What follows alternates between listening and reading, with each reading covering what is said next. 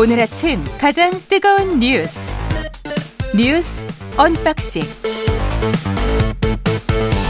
자 뉴스 unboxing 시작합니다. 민동기 기자 김민아 평론가 나와 있습니다. 안녕하십니까? 안녕하십니까? 예.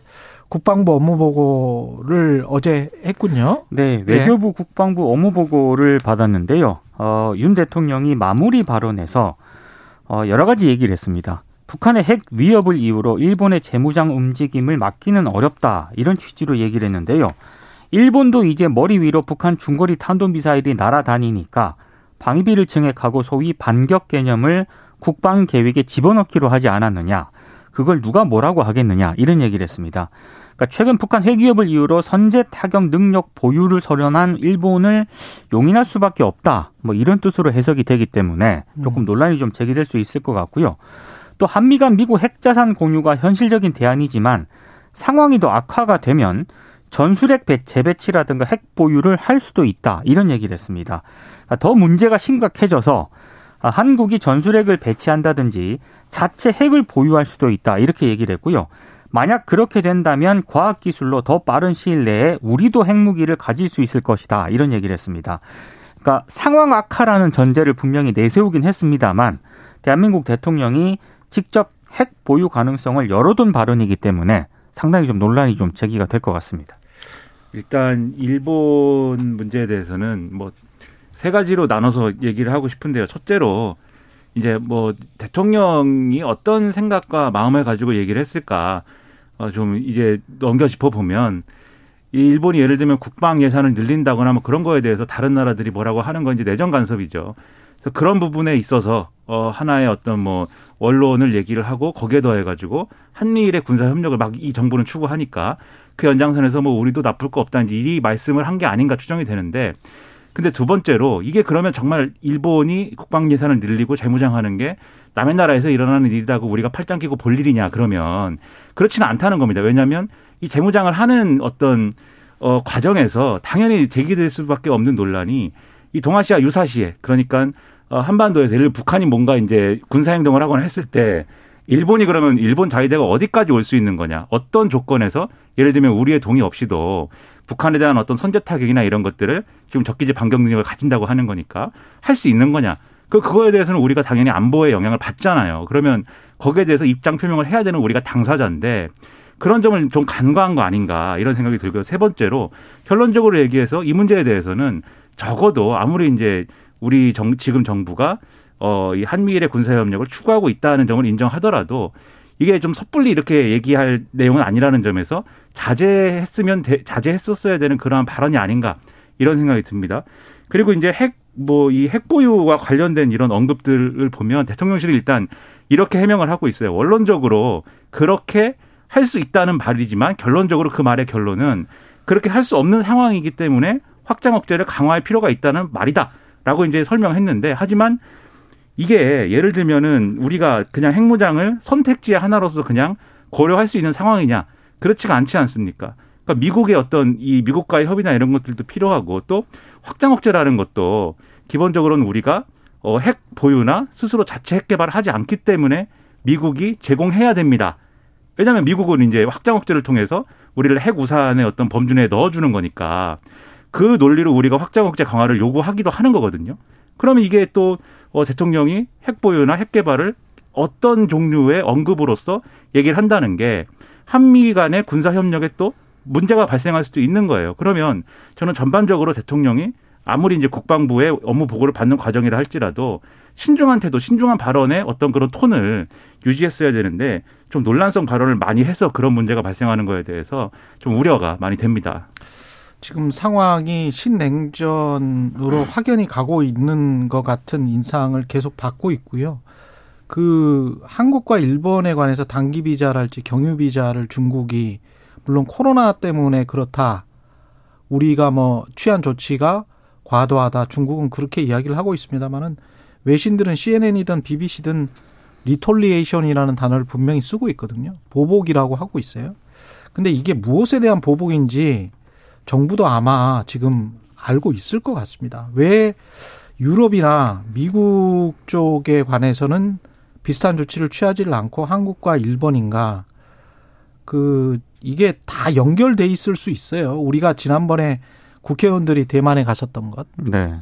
일본 기시다 총리가 대만의 평화, 대만 타이완 해협의 평화에 관해서는 우리도 이야기를 했었잖아요.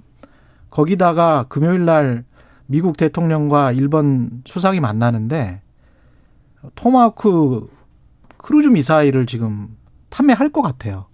거의 확정된 것 같아요. 지난 10월 말쯤에 이게 나왔던 보도인데 지금 거의 되는 걸로 되거든요.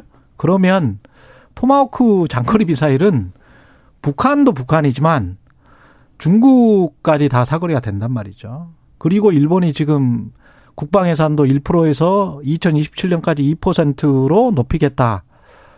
어, 굉장히 군비 증강을 하고 있는 그런 상황이기 때문에 여기에 우리가 지금 휘말려 들어가는 것 같은 그런 느낌이어서 굉장히 좀 우려가 됩니다. 이 부분이 일본은 지금 노골적으로 중국도 본인들의 위험 요소다라고 지금 이야기를 하고 있는 거예요. 근데 잘못하면 한미일 동맹에 속해 속한다. 우리는 강구하다. 이렇게 이야기를 하고 있기 때문에 타이완 문제까지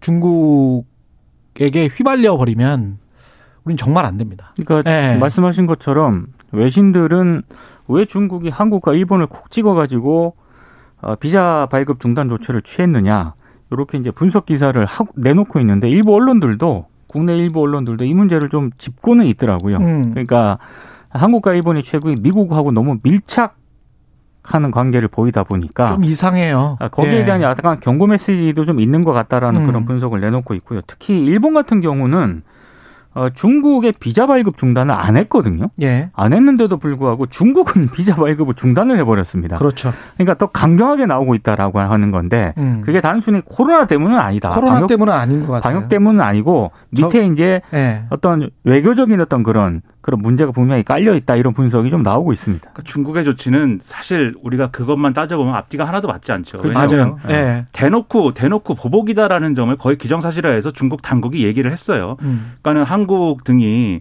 저 어떤 이 비합리적인 어떤 방역 강화 조치를 취하고 있기 때문에 그것을 음. 조정하면 우리도 생각해 보겠다. 이거를 공식적으로 얘기를 해버렸거든요. 그렇죠. 그럼 그게 보복이지 뭐겠습니까? 근데 우리는 여기에 대해서 방역은 방역이고 이 어떤 다른 문제, 정치적인 문제는 또 정치적 문제라고 분리해서 대응해야 된다라고 주장할 수 있어야 되는데 중국은 그렇게 생각을 안 하는 거죠. 그렇죠. 뭐 그런 식으로 대응을 하는 거에 대해서 우리가 목소리를 내야겠지만 그런데 이것도 그렇지만 사실 여러 가지 문제가 심상치 않아 보이는 게 이 언론 보도를 보니까 미국의 전문가들 모아가지고 이제 얘기를 하면은 어, 예를 들면 10년 내에 러시아가 무너진, 무너질 수 있다. 아시아에서 전쟁이 일어나면 네. 10년 내. 요 발언, 요걸 동조하는 전문가 그, 이 대상, 이 설명 대상이었던 사람 중에 음. 70%가 그렇다고 했고. 예. 중국이 대만을 침공할 것이다. 40%가 그럴 수 있다라고 얘기한다는 거 아닙니까? 음. 그러니까 정말 엄중한 정세거든요. 엄중한 예. 정세 속에서 나타나는 여러 가지 사안들이기 때문에 우리는 우리가 막 뭐 수구리고 뭐 어, 누구한테 빌고 이럴 필요가 전혀 없지만 적어도 우리는 신중하게 얘기를 해야 된다. 예. 자세가 우리는 어, 이 말만 앞서는 그런 자세여서는 안 된다. 그런 거를 보여줘야 되는 국내용으로 특히 국내용으로 말만 앞서서는 안 됩니다. 그렇습니다. 예, 지금 다 보고 있습니다. 아니, 그래서 예. 조금 우려가 되는 게 예. 최근 들어서 윤 대통령이 전쟁을 직접 언급하는 사례가 계속 늘어나고 있거든요. 음. 이를테면 뭐 확전 가고 전쟁 준비 이런 단어들이 직접적으로 나오고 있고요. 어, 어제 그 업무 보고에서도 윤 대통령이 한 발언 가운데 우리가 공격을 당하면 100배, 1000배로 때릴 수 있는 대량 응징 보복 능력을 확고하게 구축하는 게 공격을 막는 가장 중요한 방법이다. 예. 이런 얘기도 나왔습니다. 그리고 어제 AP통신하고 인터뷰한 게 어제가 공개가 됐는데 여기서도 상당히 대북 강경 메시지가 많이 나왔거든요. 그렇죠. 그러니까 앞서 말씀드린 이런 중국의 어떤 보복 조치와 연관을 시켜봤을 때 이런 어떤 굉장히 강경한 어조가 사태 해결에 도움이 될 것인가 이거는 좀 상황을 봐야 될 것 같습니다. 음, 심상치가 예. 않습니다. 잠시 후 신범철 국방부 차관과 인터뷰를 하고요. 그리고 이재명 민주당 대표 어, 검찰 조사 이후에 대정부 강경 모두 이렇게 이야기할 수 있겠네요. 그러니까 어제 인천에서 현장 최고위원 회의를 열었거든요. 예. 거기서 검찰 정권의 폭력적인 왜곡 조작 시도에 앞으로도 굴하지 않겠다. 상당히 강경한 입장을 내놓았고 사실은 이재명 대표보다 민주당 지도부가 어제 상당히 강경한 입장을 밝혔습니다. 이를테면 뭐 정청래 최고위원 같은 경우는 김건희 여사도 포토라인의 설날을 위해 국민과 함께 싸우겠다 이렇게 얘기를 했고요. 어, 장경태 최고위원은 검찰은 야당을 탄압하는 용역 깡패를 자처했다. 군인이 검사로 대체되었을 뿐 윤석열 정권은 전두환 씨 신부부 정권을 그대로 답습하고 있다. 이런 입장을 내놓았습니다. 그러면서 이제 대정부 노선도 상당히 강경하게 바뀔 것으로 보입니다. 예. 일단 도이치모터스 주가 조작 사건 진상조사 테스크포스를 출범을 했는데 김건희 여사 주가 조작과 허위 경력 의혹을 밝힐 특검 도입 법안도 다시 추진하겠다는 그런 방침을 밝혔고요. 그리고 이태원 참사 책임자인 이상민 장관 있지 않습니까? 탄핵 소추안 발의도 추진하겠다라고 어제 박홍근 원내대표가 최강시사 인터뷰에서도 이제 비슷한 취지로 얘기를 했는데 민주당이 오늘 2월 임시국회에서 이상민 장관 탄핵 소추안을 제출을 할 가능성이 높아 보입니다. 우리가 이제 설이 다가오지 않습니까? 설이 다가오죠. 네. 그럼 네. 항상 그러면 반드시 그 설 밥상 얘기를 하게 되는데 그렇죠. 민주당 입장에서 그 고려를 한번 해봐야죠. 설 밥상에서 민주당에 대한 어떤 얘기를 하게 만들 것이냐 이 음. 고민을 해봐야 될 것 같고 그러면은 지금 이 검찰 얘기하고 뭐 이런 데에 대한 출구 전략을 좀 만들 필요는 있는데 저는 또 그런 생각이 들어요. 지금 검찰이 계속해서 이제 어, 구속영장 청구 필요성 이런 것들을 언론에 얘기를 하고 있는 것 같고 그 시점이나 방식에 대해서 계속 보도가 나오는 데다가 지금 제가 이거 상당히 문제라고 생각하는 거는 검찰 조사를 이재명 대표가 받을 때 그때 이제 어떤 뭐 검찰이 증거를 내놨고 거기에 대해서 이재명 대표가 어떻게 반응했고 무슨 말을 했고 이런 것들이 지금 단독 달고 다 보도가 되지 않습니까? 뭐 유튜브 생중계하도 실시간으로 나오더라고요. 그렇죠. 그거는 제가 볼 땐 검찰이 그렇게 해서는 안 되는 것이고 검찰 입장에서도 그게 좋지 않죠. 그렇게 하면 당연히 사람들이 어 검찰이 언론 플레이 한다라고 할 것이고 검찰이 정치적이다 이렇게 생각 그렇죠. 네. 어, 민주당은 계속 그럼 이 주장하는 거에 대해서 자기들이 근거가 생겼다라고 생각해서 똑같은 주장 또 이제 음. 하는 상황이 조성이 될 것이고 그게 수사에 도움이 되겠는가? 그래서 수사는 엄정하게 하되 예. 수사는 엄정하게 하되 이런 인상을 주지 마라 검찰도. 네, 검사는 기소로 이야기한다, 공소장으로 이야기한다, 기자는 그렇죠. 리포트로 이야기한다 그런 이야기를 계속 검사들 스스로 해왔잖아요. 맞습니다. 예. 네. 그러니까 우리가 설날에도 이 얘기를 막 해야 되는 것인가를 해야 아니, 설날에는 주로 집값과 주가 이야기를 그렇죠. 해요. 네. 누가 설날에 요, 즘 정치 이야기 안 합니다. 근데 이제 최경련의 최강 시사 청취자 여러분들은 좀 하실지 모르겠습니다. 네. 그러니까 시사 프로그램에서는 다 이제 네. 그런 세상을 상정하고 얘기를 네. 하는 거니까. 이번 설은 그분들, 경제 얘기를 할 것 같아요. 네. 음. 그분들 머릿속에만 있는 거지 시사 평론가들 머릿속에만 있는 물론 거지. 저는 설 때는 전자제품 얘기를 합니다. 그렇죠. 네. 다른 이야기예요. 그렇죠. 중앙일보가 단독으로 보도한 게 윤석열 대통령실의 고위 관계자가 통화에서 윤석열 대통령이 나 전 의원, 나경원 전 의원의 부위원장, 부위원장직 사의를 받아들일 마음이 전혀 없다. 그러면서 한 뒷얘기가 더 재밌습니다. 예.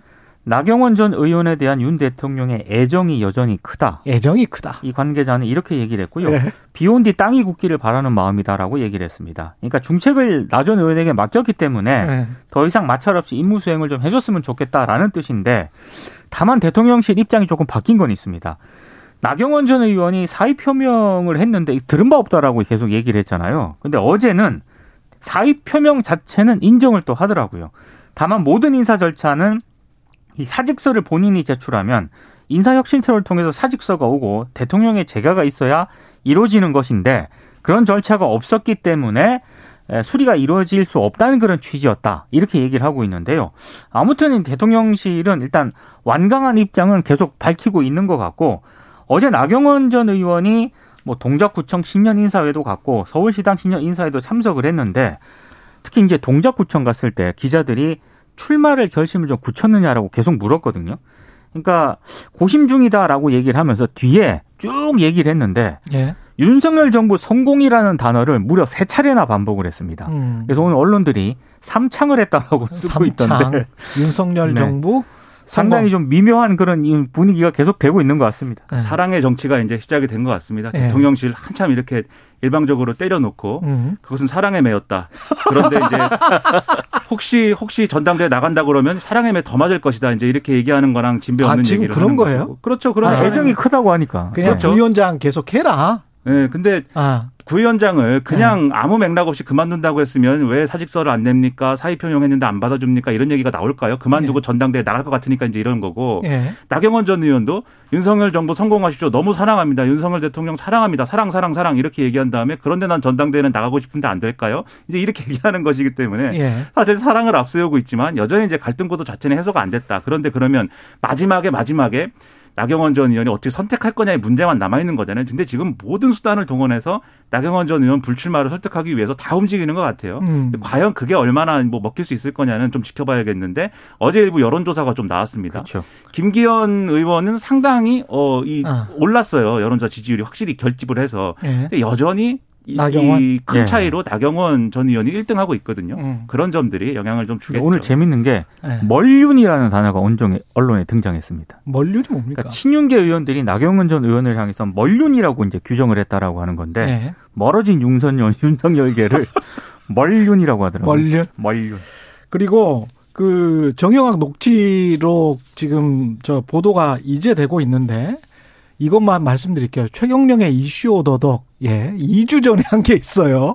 예 뉴스타파의 봉지욱 기자와 지금 한 90만 정도 보셨던데 이왕 보실 거 100만 넘겨주십시오.